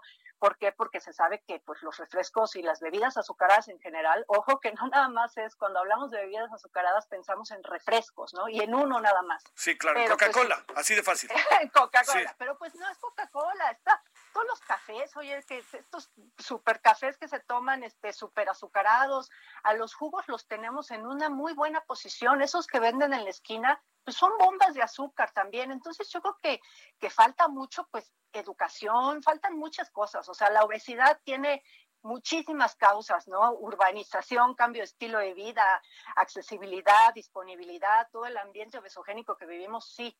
Y también, pues obviamente las causas inmediatas, que es un mayor consumo de energía, ¿no? Y pues que estamos más sedentarios cada vez. Entonces, son muchas cosas, no es un culpable, eh, no son defendibles, o sea, las bebidas azucaradas en general, pues no es eh, cómo defender lo indefendible con tanta evidencia científica que hay sobre ellas, pero pues es igual que los ultraprocesados e igual que muchos otros productos, yo creo que tenemos que tomar línea muchos sectores para, pues, para ver en bien de la salud de todos los mexicanos. Oye, eh, a ver, eh, ¿qué, otra, ¿qué otros estos elementos, Fernanda, encuentras que, porque mira, todo, todo ha empezado a, intensificarse, sé que lo sabes, porque eh, el gobierno de alguna otra manera está lanzando ahí responsabilidades pues al estado de salud de los mexicanos, ¿no? O sea, porque resulta que eh, pues en buena medida la comorbilidad está colocando a personas con más proclividad a afectarse por el coronavirus e incluso fallecer, que tienen insuficiencia renal, que tienen problemas este el corazón, que tienen este la otra, ¿no? que me parece ahí que es el asunto de la obesidad como centros. Entonces, eh, digamos, ahí, ahí, nos han colocado en eso, pero digamos, eh, no sé si proceda o no sé si traemos un problema seriosísimo de dieta alimentaria, como dice una amiga muy querida, me dice, oye, la tortilla no es mala, lo malo es lo que le ponen a la tortilla. Este, entonces, pues digo, no sé, ¿cómo ves eso? No, por, supuesto, nos han hecho creer, tenemos una concepción de dieta correcta errónea, ¿no? Dieta correcta para, para en la actualidad es comer superalimentos, este, y que el goji berry, que la chía, y que... Entonces, cuando estamos perdiendo nuestra tradicional comida mexicana, que bueno, yo soy la de las principales promotoras del tlacoyo, porque todo mundo le tenemos miedo a cenar fruta, pero no tenemos miedo a tomarnos esos cafés súper este, azucarados o no tenemos miedo a comernos una barrita llena de no sé qué tanta cosa de cereal porque en el empaque dice que es rica en vitaminas y entonces todos pensamos que una alimentación saludable es una alimentación costosa, eh, que incluye alimentos de alto prestigio dietético, todos esos pasillos inmensos que ahora ves en el supermercado de productos sin gluten, light y demás. Entonces, va desde ahí. Somos muy también los mexicanos de que siempre vamos a querer eh, pues lo que no sea de nuestro origen, porque pues pensamos, pues, los frijoles son para pobres, ¿no? O sea, es más, hay un dicho que dice ahí, a falta de pan, tortilla, cuando lo que pues hay que comer son tortillas, no pan.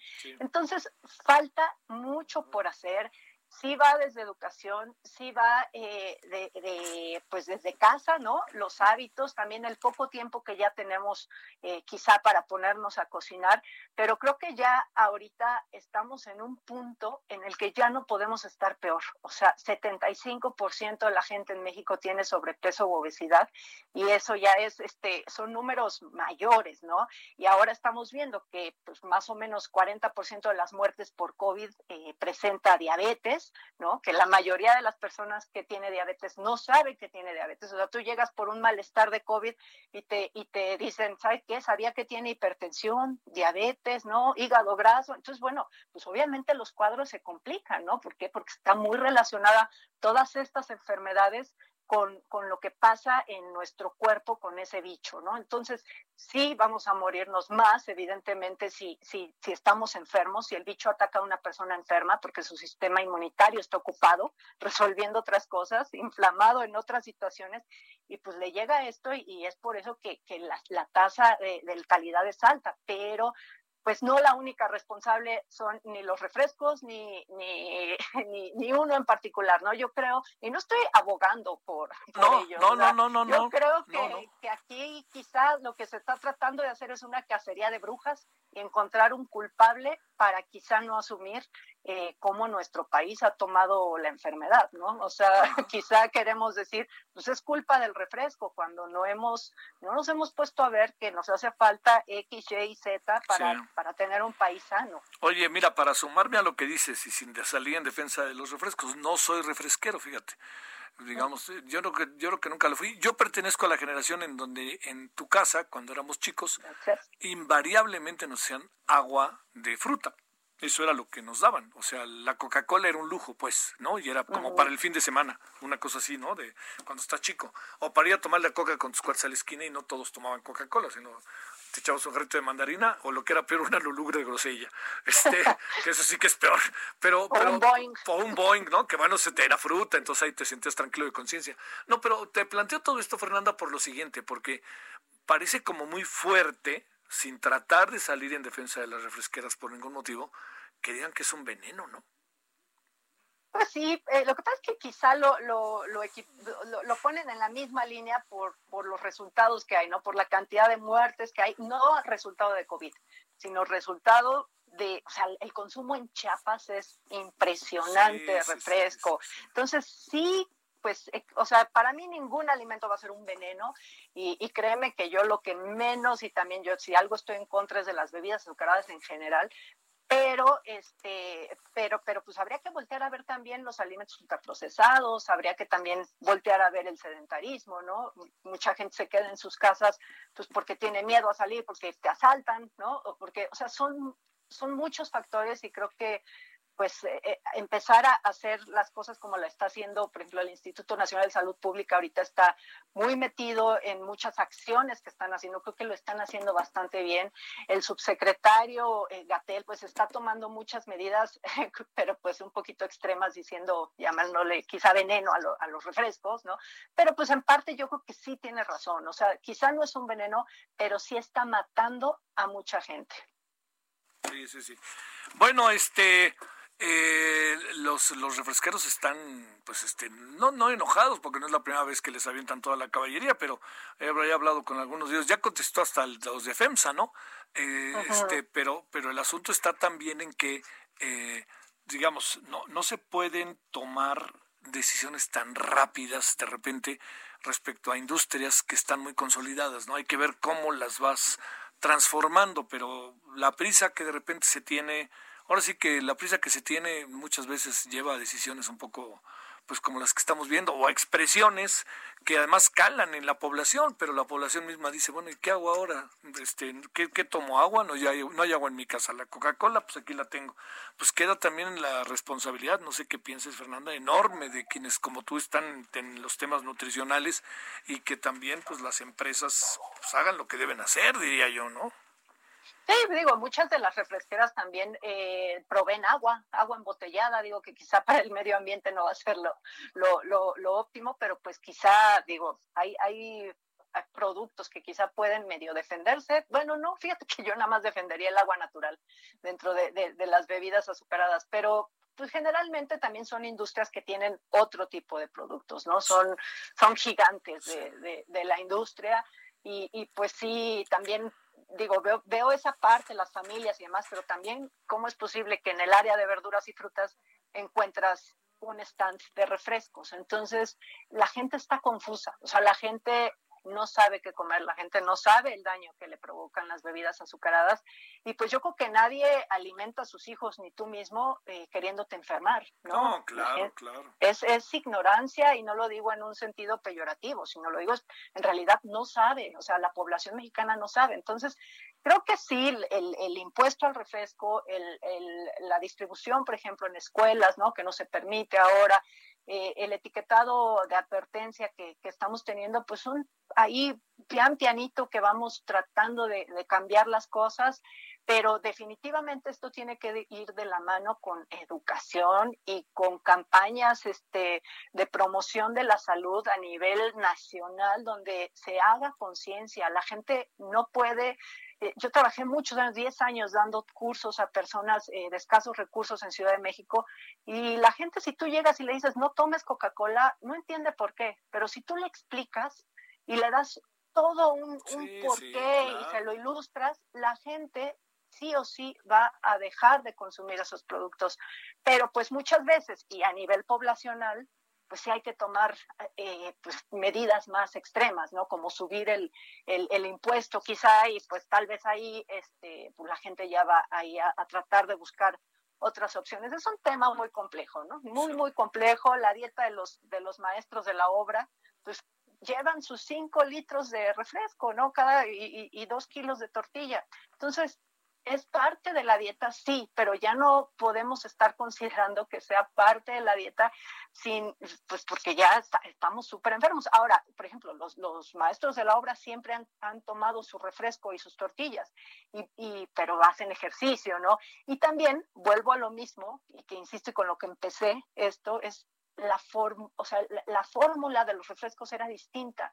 O sea, no utilizaban eh, pues este, este edulcorante para endulzar las bebidas, se utilizaba caña de azúcar. También hay que voltear a ver a los de la caña de azúcar y esa ¿Y qué ha pasado? también va en, va en declive, ¿no? Claro. Cada vez ganan menos. Entonces, eh, pues sí, yo, yo creo que es reformular y crear conciencia y pues considerar que, que no se puede defender lo indefendible y las bebidas azucaradas, pues ojalá que, que poco a poco disminuyan porque sí es de las principales fuentes de, calorías en nuestra dieta y con que nosotros nos la quitáramos perderíamos peso rápidamente todos los mexicanos. De eso que nos la quitemos, pues está difícil, ¿no? A ver, oye, entiendo que hay variantes, pero en un sí o no, ahora sí que te puse en apuros sí eh, son, no es que la palabra no sería recomendables, pero son realmente distintos. Ese sí sería, creo que, el supuesto. Los refrescos de dieta, la coca cero, todas estas cosas que se han venido apareciendo en el mercado. Sí, son, mira, la, aquí la, la cuestión es que esos refrescos no aportan calorías. ¿Sí? Pero, y te van a reducir igual el ansia por querer estar ahí tomando el refresco, porque es una adicción muy fuerte la que tiene la gente hacia los refrescos.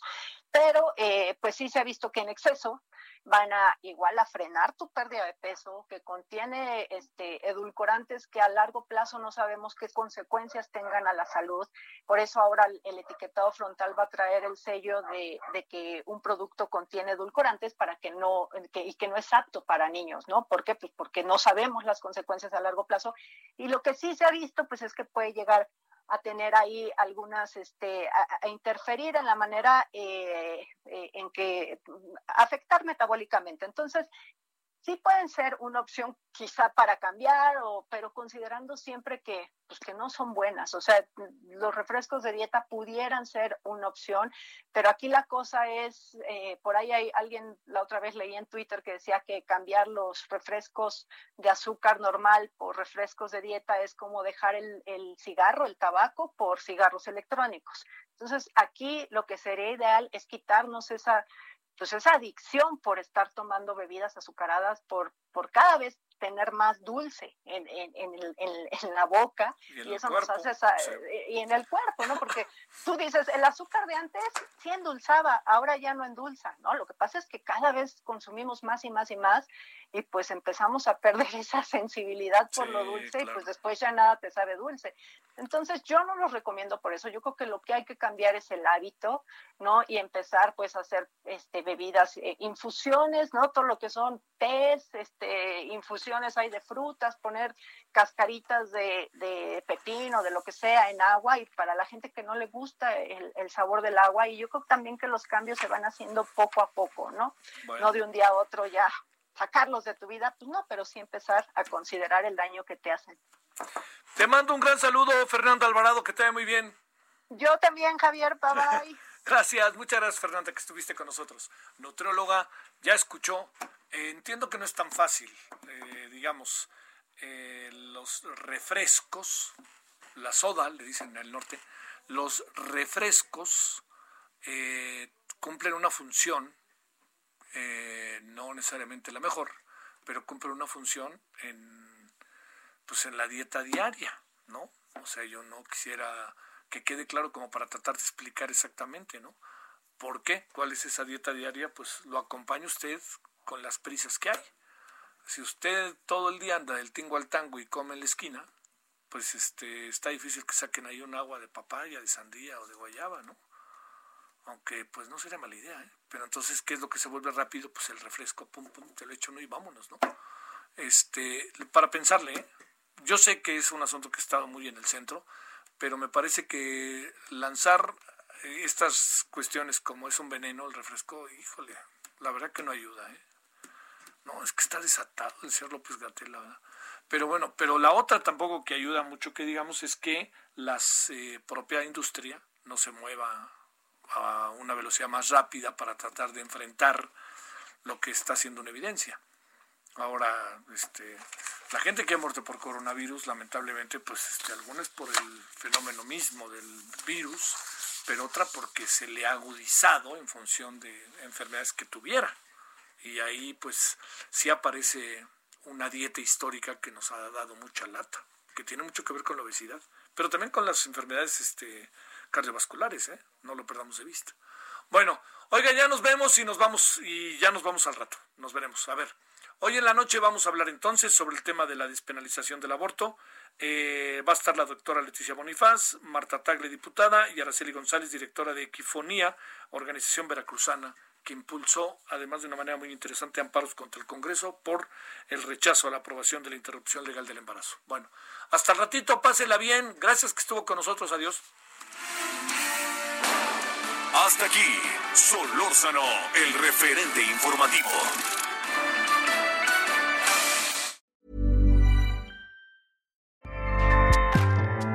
ACAST powers the world's best podcasts. Here's a show that we recommend. The Real Housewives is a guilty pleasure for most, but if you're looking to not feel guilty about that pleasure, tune in to Everything Iconic with me, Danny Pellegrino, where I break down all the messy moments and behind the scenes antics of Bravo's popular franchise. And on Everything Iconic, I also interview celebrity guests like Kelly Ripa, Kiki Palmer, Drew Barrymore, Cameron Diaz, and more about their guilty pleasures, their past work, and so much more. So if you're pop culture obsessed and find yourself watching way too much reality TV like me, tune in to Everything Iconic with Danny Pellegrino wherever you listen to podcasts. ACAST helps creators launch, grow, and monetize their podcasts everywhere. ACAST.com.